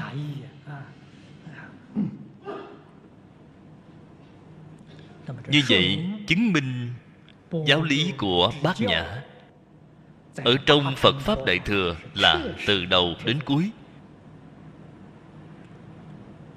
đúng là tương ưng với phần trước rồi, không được rời lúc nào. Bạn vừa lìa khỏi Bát Nhã nhất định là đọa lạc, nhất định là mê hoặc điên đảo. Bát Nhã chính là giác, Bát Nhã chính là tất cả đều buông xả, tất cả không chấp trước. Đây là Bát Nhã. Độ vô biên chúng sanh, lệnh nhập vô dư Niết Bàn giả, phát Bồ Đề tâm giả, thực vô chúng sanh đắc diệt độ giả, ưng ly nhất thiết tướng giả. Đây là cư sĩ Giang. Sợ chúng ta đọc đến đoạn kinh văn này cảm thấy mờ mịt. Đặc biệt là ở trong kinh văn, bản kinh có nêu ra một thí dụ để cho chúng ta xem, để chúng ta biết phải làm như thế nào. Phát tâm muốn độ chúng sanh, giúp đỡ tất cả chúng sanh giác ngộ. Độ chúng sanh cách độ như thế nào vậy? Học Thích Ca Mâu Ni Phật hoằng pháp lợi sanh.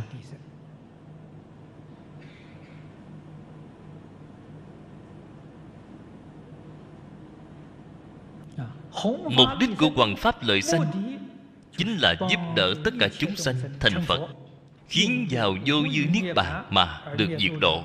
Cái này chính là giúp đỡ tất cả chúng sanh thành Phật. Chăm chỉ làm, nỗ lực làm, làm không nghỉ ngơi, giống như Bồ Tát Phổ Hiền đang làm không có mệt mỏi vậy.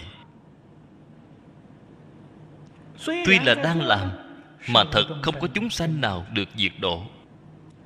Ở trong tâm rất sạch sẽ, như không có chuyện gì. Đó chính là lìa tướng, đó là Bát Nhã. Nếu như làm chấp tướng thì sai rồi, đó không phải là Pháp Thân Đại Sĩ rồi, cũng là Bồ Tát, gọi là Bồ Tát Quyền Tiểu, là Bồ Tát ở trong Tiểu Giáo Quyền Giáo, không phải Bồ Tát Đại Thừa. Bồ Tát Đại Thừa là lìa tướng, làm mà không làm. Làm là sự, làm rồi trong tâm không làm. Ở trong tâm không có cái ý niệm này. Chúng ta thông thường nói tam luân thể không, chính là cái ý nghĩa này. Tam luân thể không là Bát Nhã.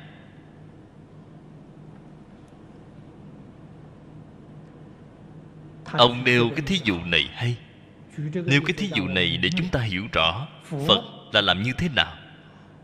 Độ chúng sanh mà chẳng thấy mình độ, không thấy độ mà độ. Phật thuyết pháp, thuyết mà không thuyết, không thuyết mà thuyết. Bốn mươi chín năm hàng ngày nói mà không nói một chữ nào. Không nói một chữ nào là trong tâm Ngài không có. Ở trong tâm thanh tịnh không lưu lại một chữ nào. Thực ra Phật bốn mươi chín năm hàng ngày nói là hoàn toàn không có nghĩ một ngày nào.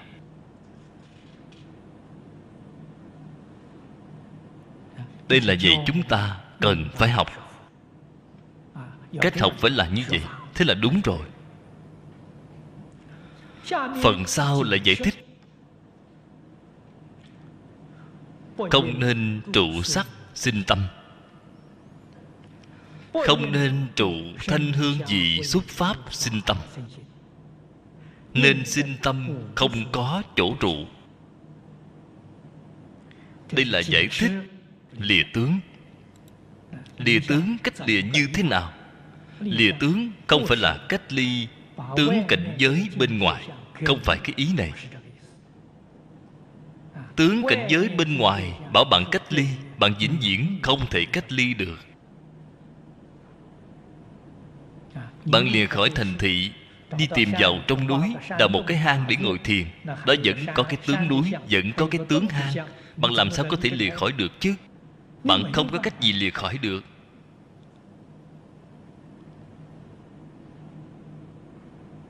Cái này các vị phải biết. Phật vì chúng ta lìa tất cả tướng là lìa cái tướng ở trong tâm.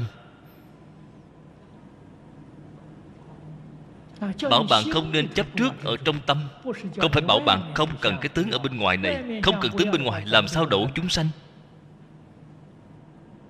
Nguyện của Phật là chúng sanh vô biên thể nguyện độ. Vậy nếu bạn lìa tướng thì một chúng sanh cũng không thể độ được rồi. Không phải lìa tướng bên ngoài, là lìa cái tướng chấp trước ở trong tâm. Cái tướng đó có hại, đã làm hại chúng ta. Phật Pháp chúng ta tu không thành công là do chúng ta đã chấp cái tướng này. Ở trong Pháp thế gian không thể làm nên sự nghiệp cũng là do chấp cái tướng này.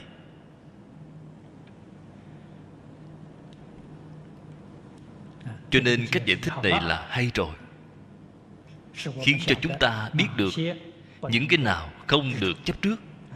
Tự thiết thích thành thượng văn, ưng ly nhất thiết tướng, phát khởi bình đẳng từ bi di giác tâm, tác tâm sinh khởi thời, tiện đương bài thoát sắc thanh đẳng đẳng đối đại chi trần cảnh, nhi bất ưng trụ giả, tắc nhất thiết tướng giai ly hỷ. Như thế đây là trước tiên nói lìa tướng, chính là nên không có chỗ trụ.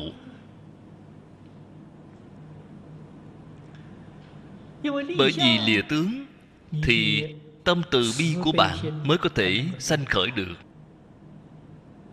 Chấp tướng thì tâm từ bi là không có, là không thể sanh khởi. Từ bi bình đẳng đều không thể sanh khởi được. Tâm từ bi bình đẳng là tâm Phật.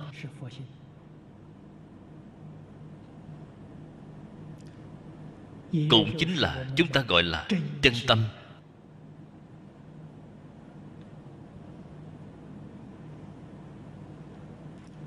Tâm của Phạm Phu dùng là dùng vọng tâm, có phân biệt, có chấp trước.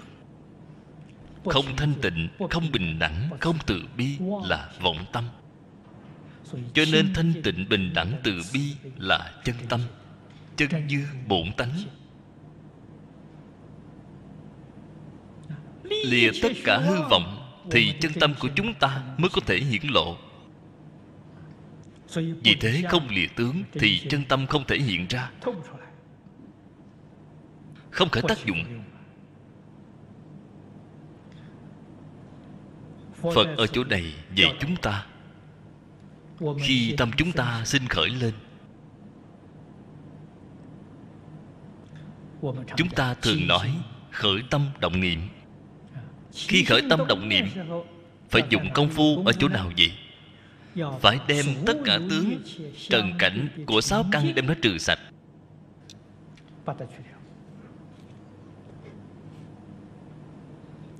Đối lại với sáu căn là sáu trần. Nếu như không trừ hết thì ở trong đây liền sanh sáu thức. Sáu thức chính là phiền não rồi. Vọng tưởng phân biệt chấp trước thể đều khởi lên. Cho nên bạn nhất định phải bảo cái căn này, khi ở trong căn đem tướng xả hết.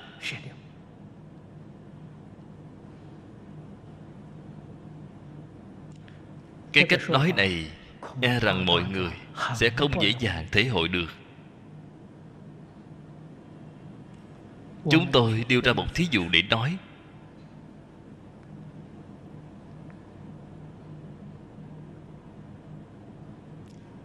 Nếu như có một chút nền tảng về pháp tướng duy thức thì lời tôi nói đây sẽ rất dễ dàng hiểu được. Thí dụ mắt chúng ta, mắt thấy sắc. Mắt là thật sự nhìn thấy sắc rồi. Ta có nhìn thấy sắc không? Ta không có nhìn thấy. Nếu như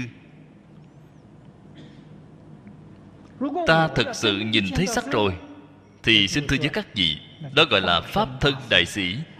Đó không phải là phàm phu. Sao nói ta chưa có nhìn thấy sắc vậy? Cái hoa này bày ngay trước mắt tôi, tôi chẳng phải rõ ràng đã nhìn thấy rồi sao? Quả thật chưa nhìn thấy. Nếu như bạn nói bạn đã nhìn thấy là bạn mê hoặc điên đảo. Bản thân bạn đã nhìn sai rồi. Chúng ta nhìn thấy cái hoa này, cái thấy này là thấy từ chỗ nào vậy? Mắt căn. Mắt tiếp xúc sắc trần bên ngoài, sinh ra nhãn thức. Ở trong nhãn thức có bốn phần: kiến phần, tướng phần, tự chứng phần, chứng tự chứng phần. Chúng ta có thể tạo nghiệp, có thể phân biệt chấp trước, khởi vọng tưởng cho rằng ta. Đó là gì vậy? Đó là thức thứ sáu. Kiến phần của thức thứ sáu, duyên tướng phần của nhãn thức. Là nhìn thấy như vậy. Là giống như kênh truyền hình hiện nay của chúng ta vậy. Đây là hiện trường. Chúng ta xem ở chỗ nào vậy? Chúng ta xem thấy ở trên màn hình tivi, chưa có nhìn thấy hiện trường.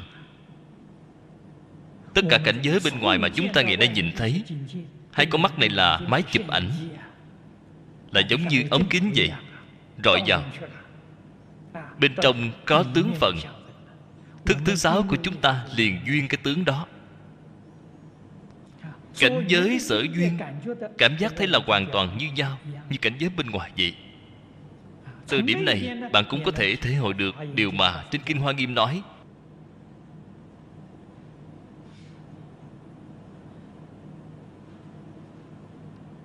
Lớn nhỏ không khác.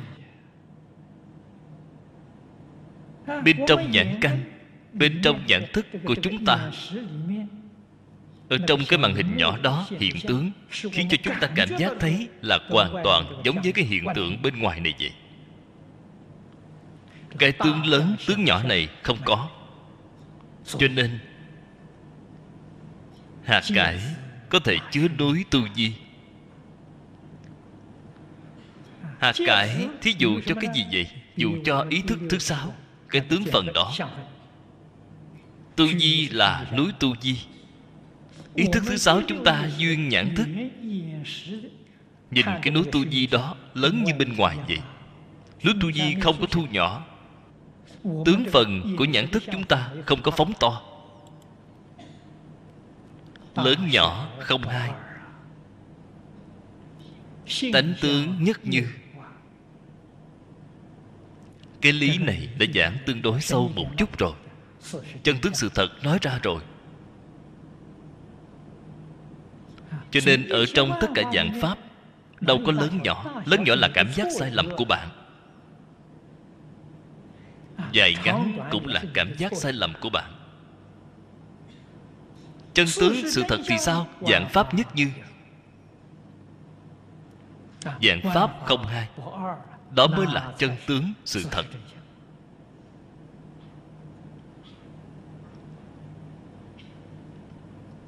Từ chỗ này thể hội được một chút đạo vị.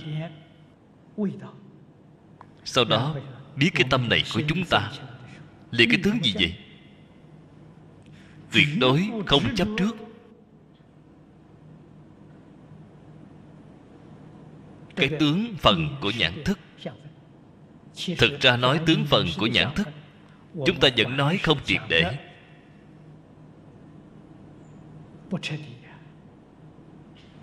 Điều này thật sự nếu như khi giảng lại, chân tướng sự thật không phải cái sự việc như vậy. Thế thì nói ra chúng ta thật sự là quá đáng thương rồi. Phật nói chúng sanh là kẻ đáng thương xót, điều này không sai chút nào. Chúng ta vẫn chưa có nhìn thấy hình ảnh của truyền hình đầu tiên. Cái chúng ta nhìn thấy là gì vậy? Là từ cái hình ảnh truyền hình đầu tiên phát sóng, tiếp sóng thấy hình ảnh của truyền hình khác. Cái hình ảnh đó là ở đâu? Là tướng phần của ý thức thứ sáu, là từ tướng phần của nhãn thức phát sóng thành tướng phần của ý thức thứ sáu. Ý thức thứ sáu duyên theo tướng phần nhãn thức thì sao? Tự mình biến ra một cái tướng phần. Kiến phần của ý thức thứ sáu là duyên theo tướng phần của mình. Vậy mới nhìn thấy được. Phát sóng không phải là trực tiếp. Tướng phần do nhãn thức tạo thành là trực tiếp. Ý thức thứ sáu từ đó tiếp nhận qua biến thành cái tướng phần thứ hai. Là sao chép lại chứ không phải trực tiếp. Chúng ta cho rằng cái hình ảnh này tôi thật sự nhìn thấy rồi. Cái này có trời mới biết. Chưa có tiếp xúc được thế giới bên ngoài. Các vị phải biết, chúng ta vĩnh viễn núp ở trong cái vỏ này. Giống như xe hơi hiện nay vậy, vĩnh viễn ở trong xe, hoàn toàn chưa có bước ra một bước nào. Cái mà bạn xem xuyên qua mấy lâm kiến, nhìn thấy bên ngoài, không phải thấy trực tiếp.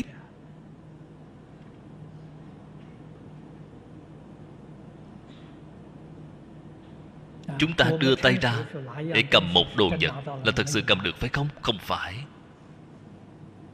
Cái tay này là cánh tay cơ giới, không phải mình. Mình không có sờ được, là lợi dụng cái cánh tay cơ giới này để sờ được. Hiện tại bạn thấy làm việc cánh tay cơ giới rất nhiều, đào đất. Bạn xem cái người đó ngồi ở trong đó điều khiển máy móc, giương tay cần xúc ra xúc đất, là họ xúc được phải không? Không có. Chúng ta ngày nay mình ngồi ở trong cái thân thể đó chưa ra được mà. Cái này là cánh tay cơ giới, là tay cần xúc. Thật sự chưa có trực tiếp cầm được đồ vật, vẫn cảm giác thấy mình sợ được rồi. Duy thức học rất hay. Duy thức học có thể nói là môn tâm lý học tối cao của thế gian. Chúng ta sau khi đọc kinh luận duy thức rồi, sau đó xem khóa trình tâm lý học ở trong đại học giảng, vừa mở ra đã không muốn xem rồi. Nói năng sằng bậy, đang đồn nhảm bậy bạ.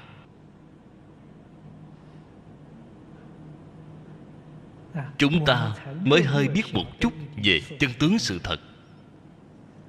Cho nên tất cả tạo tác toàn là hư vọng. Bản thân hoàn toàn chưa có tiếp xúc được cảnh giới thật bên ngoài. Nó đâu phải là sự thật. Cho nên Phật dạy chúng ta không nên trụ, là không nên trụ vào tám thức và năm mươi mốt tâm sở của chúng ta. Năm mươi mốt tâm sở cũng có bốn phần. Không chấp cái tướng phần đó. Không phải sắc tướng bên ngoài, là bảo chúng ta không chấp tướng phận của tám thức và năm mươi mốt tâm sở. Thế thì được rồi. Thế là có thể chuyển thức thành trí rồi, chuyển tám thức thành bốn trí.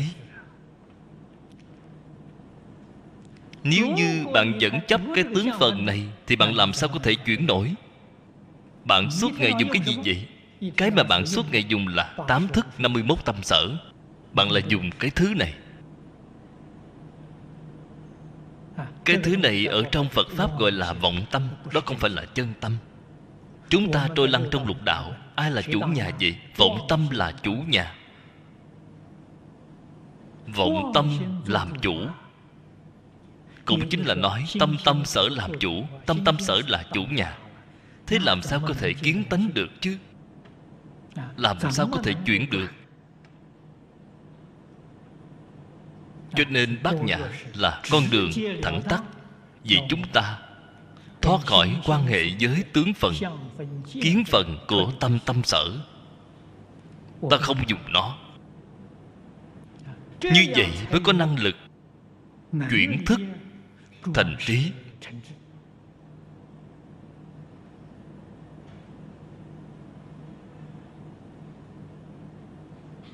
Ở trên quả địa Như Lai,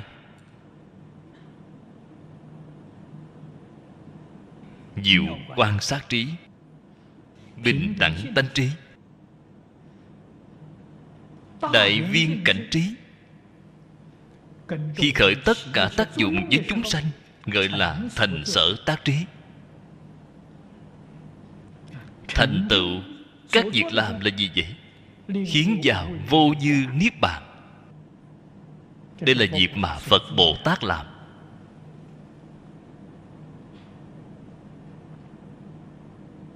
Đây là mục tiêu cuối cùng. Nếu như đem nó chia thành giai đoạn, là khiến chúng sanh tính, khiến chúng sanh giải, khiến chúng sanh hành, khiến chúng sanh chứng, đều là thành sở tác trí. Không có trí huệ làm sao được chứ? Trí huệ từ đâu mà có vậy? Lìa tướng.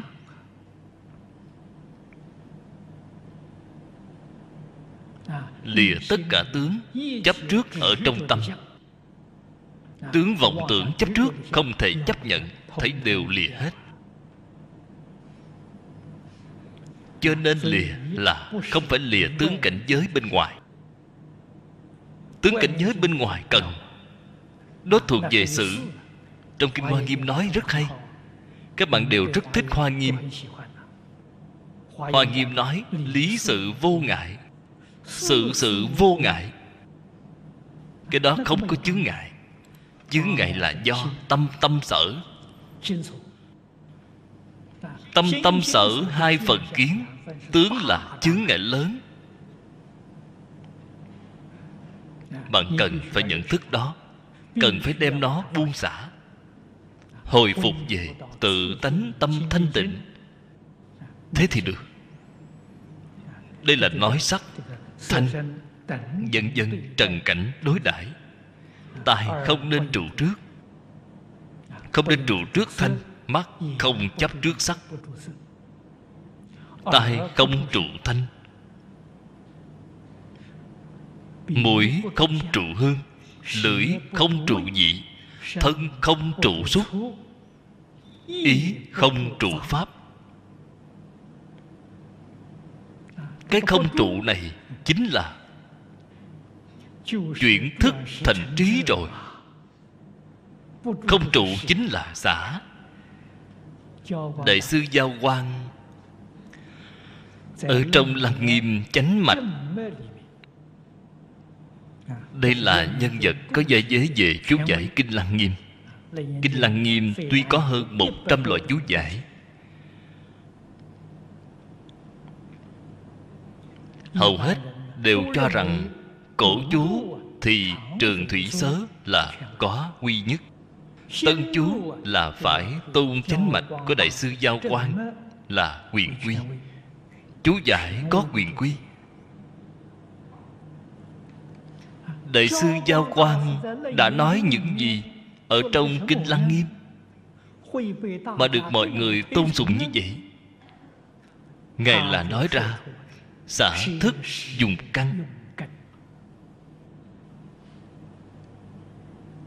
Ngài dạy người cái này là không sai chút nào, hoàn toàn phù hợp với giáo nghĩa Kinh Lăng Nghiêm, cao siêu hơn Trường Thủy. Trường Thủy vẫn là chưa có lìa khỏi tam chỉ tam quán của thiên thai, nhưng mà tam chỉ tam quán là vẫn dùng ý thức, vẫn là chưa có lìa khỏi tâm ý thức.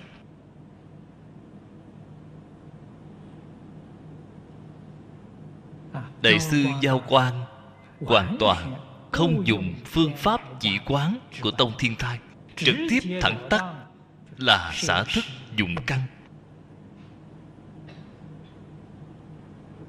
Ở trong đời sống thường ngày không dùng thức dùng căn. Căn là gì vậy? Là tánh trong căn. Nói với chúng ta, chúng ta thấy không nên dùng nhãn thức để thấy. Phàm phu dùng nhãn thức. Như vậy Bồ Tát dùng cái gì? Kiến tánh. Tánh là thanh tịnh, là bình đẳng, là không có phân biệt, không có chấp trước. Cho nên cái chỗ này chính là xả thức dụng căn. Nếu như bạn có thể thấy sắc, ở trong sắc tướng không có phân biệt, không có vọng tưởng, không có chấp trước, là bạn kiến tánh, thấy sắc tánh. Nó không gọi là trần nữa. Trần là ô nhiễm, nó không ô nhiễm, là kiến tánh, kiến sắc tánh. Văn tánh, văn thanh tánh.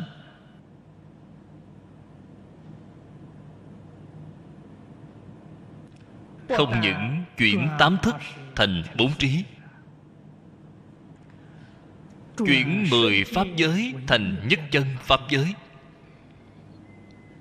Sắc tánh, thanh tánh là ở trong nhất chân pháp giới, không phải ở trong mười pháp giới. Mười pháp giới là trần cảnh, không phải tánh cảnh. Cho nên nó vừa chuyển liền chuyển vào trong nhất chân pháp giới rồi. Như thế Kinh Lăng Nghiêm là người nào tu vậy? Vẫn là Pháp Thân Đại Sĩ tu, không phải người bình thường. Người bình thường phổ thông từ trong Kinh Lăng Nghiêm có thể có được gợi ý rất lớn, có thể khai giải. Cho nên cổ nhân nói khai ngộ Lăng Nghiêm. Kinh Lăng Nghiêm quả thật có thể giúp ta khai ngộ, hiểu rõ chân tướng của vũ trụ nhân sanh. Đó chỉ là giải ngộ, không phải chứng ngộ. Chứng ngộ dùng phương pháp của Đại sư Giao Quang được. Xả thức dụng căn, phương pháp xả thức dụng căn là hoàn toàn tương đồng với trong Kinh Kim Cang nói ưng vô sở trụ nhi sanh kỳ tâm, lý tương đồng. Phương pháp tương đồng, cảnh giới cũng tương đồng, chỉ là cách nói khác nhau mà thôi, nhưng ý nghĩa hoàn toàn như nhau.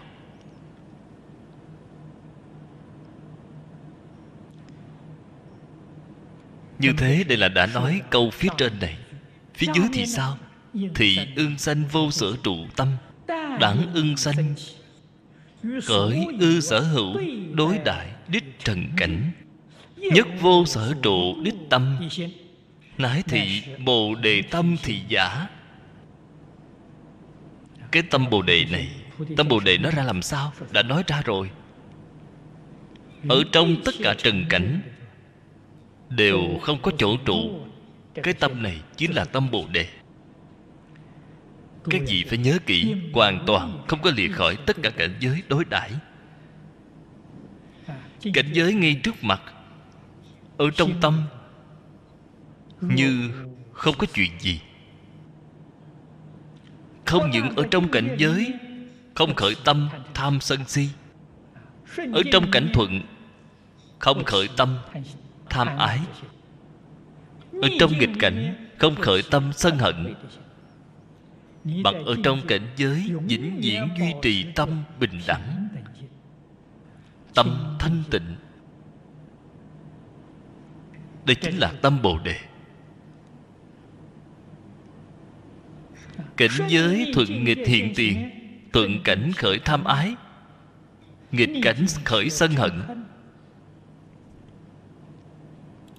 Đó là tâm luân hồi.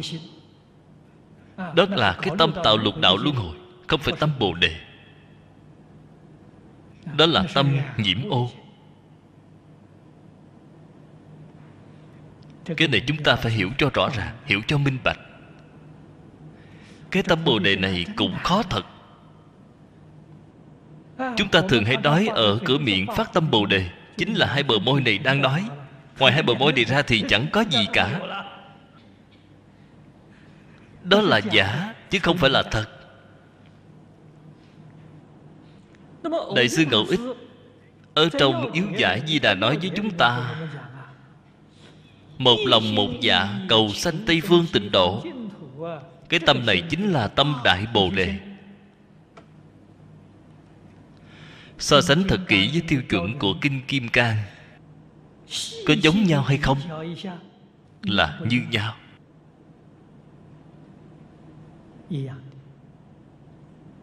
Một người một lòng một dạ, chỉ có một niệm cầu sanh Tịnh Độ. Gặp A Di Đà Phật, ngoài một niệm này ra, thấy điều buông xả. Bạn xem có tương ưng với cái này hay không? Tương ưng. Chúng ta niệm Phật, tại vì sao không thể nhất niệm tương ưng, nhất niệm Phật? Chúng ta niệm niệm đều không tương ưng, nguyên nhân do đâu vậy? Ở trong niệm niệm của chúng ta đã xen tạp vô lượng vô biên vọng tưởng tạp niệm, cho nên không tương ưng với Phật.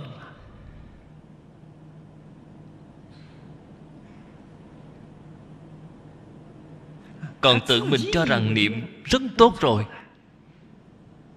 giống như công phu cũng rất đắc lực. Cầm kinh điển lên vừa so sánh là thấy tiêu rồi.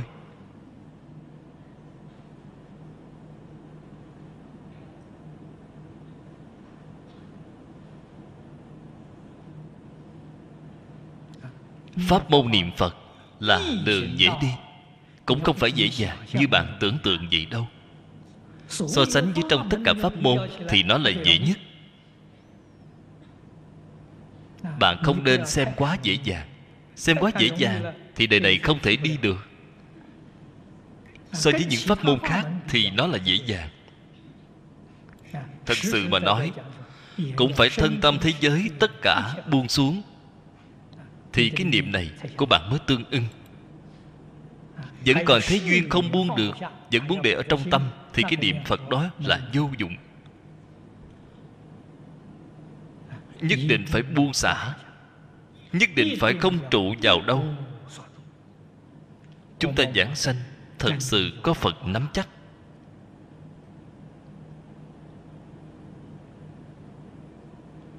Cái sự việc này nói khó thì không khó, nói không khó thì rất khó. Tại vì sao nói khó thì không khó vậy?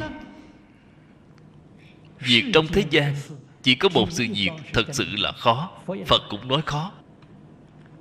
Cầu người khó.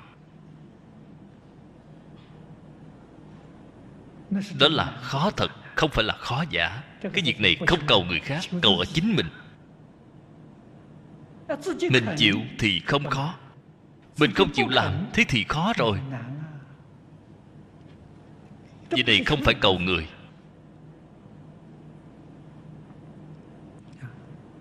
Chúng ta mới đầu tiếp xúc được Phật Pháp, biết Phật Pháp rất hay như vậy.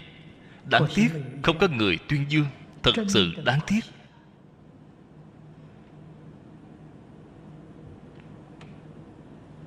Biết bao nhiêu người học Phật, hỏi họ Phật là gì? Không biết. Bạn nói điều này đáng tiếc biết bao. Tại vì sao là tạo thành cái tình trạng này vậy? Người tuyên dương quá ít. Cái này bản thân chúng ta mới phát tâm ra làm. Ta không phát tâm, khuyên người khác phát tâm, người ta không đồng ý, người ta không chịu. Khuyên người khác không được, chỉ có khuyên chính mình. Tự mình đi làm.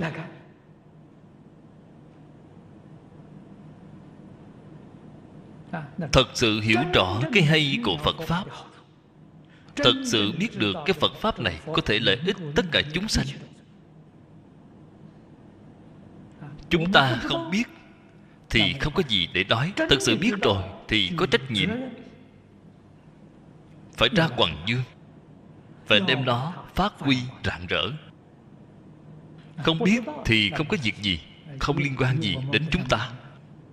Biết mà không làm, Chúng ta hàng ngày niệm kệ hồi hướng thì không phải tự mình đang mắng chính mình hay sao?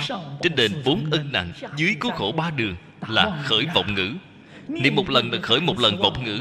Cái tâm đó xấu hổ biết bao.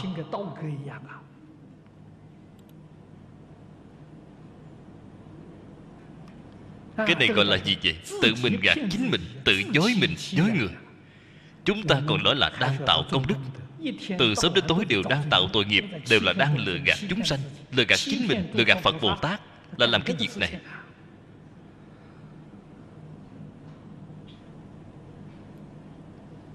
Một chút tâm hổ thẹn cũng không có. Còn dương dương tự đắc, bạn nói xem sao được chứ?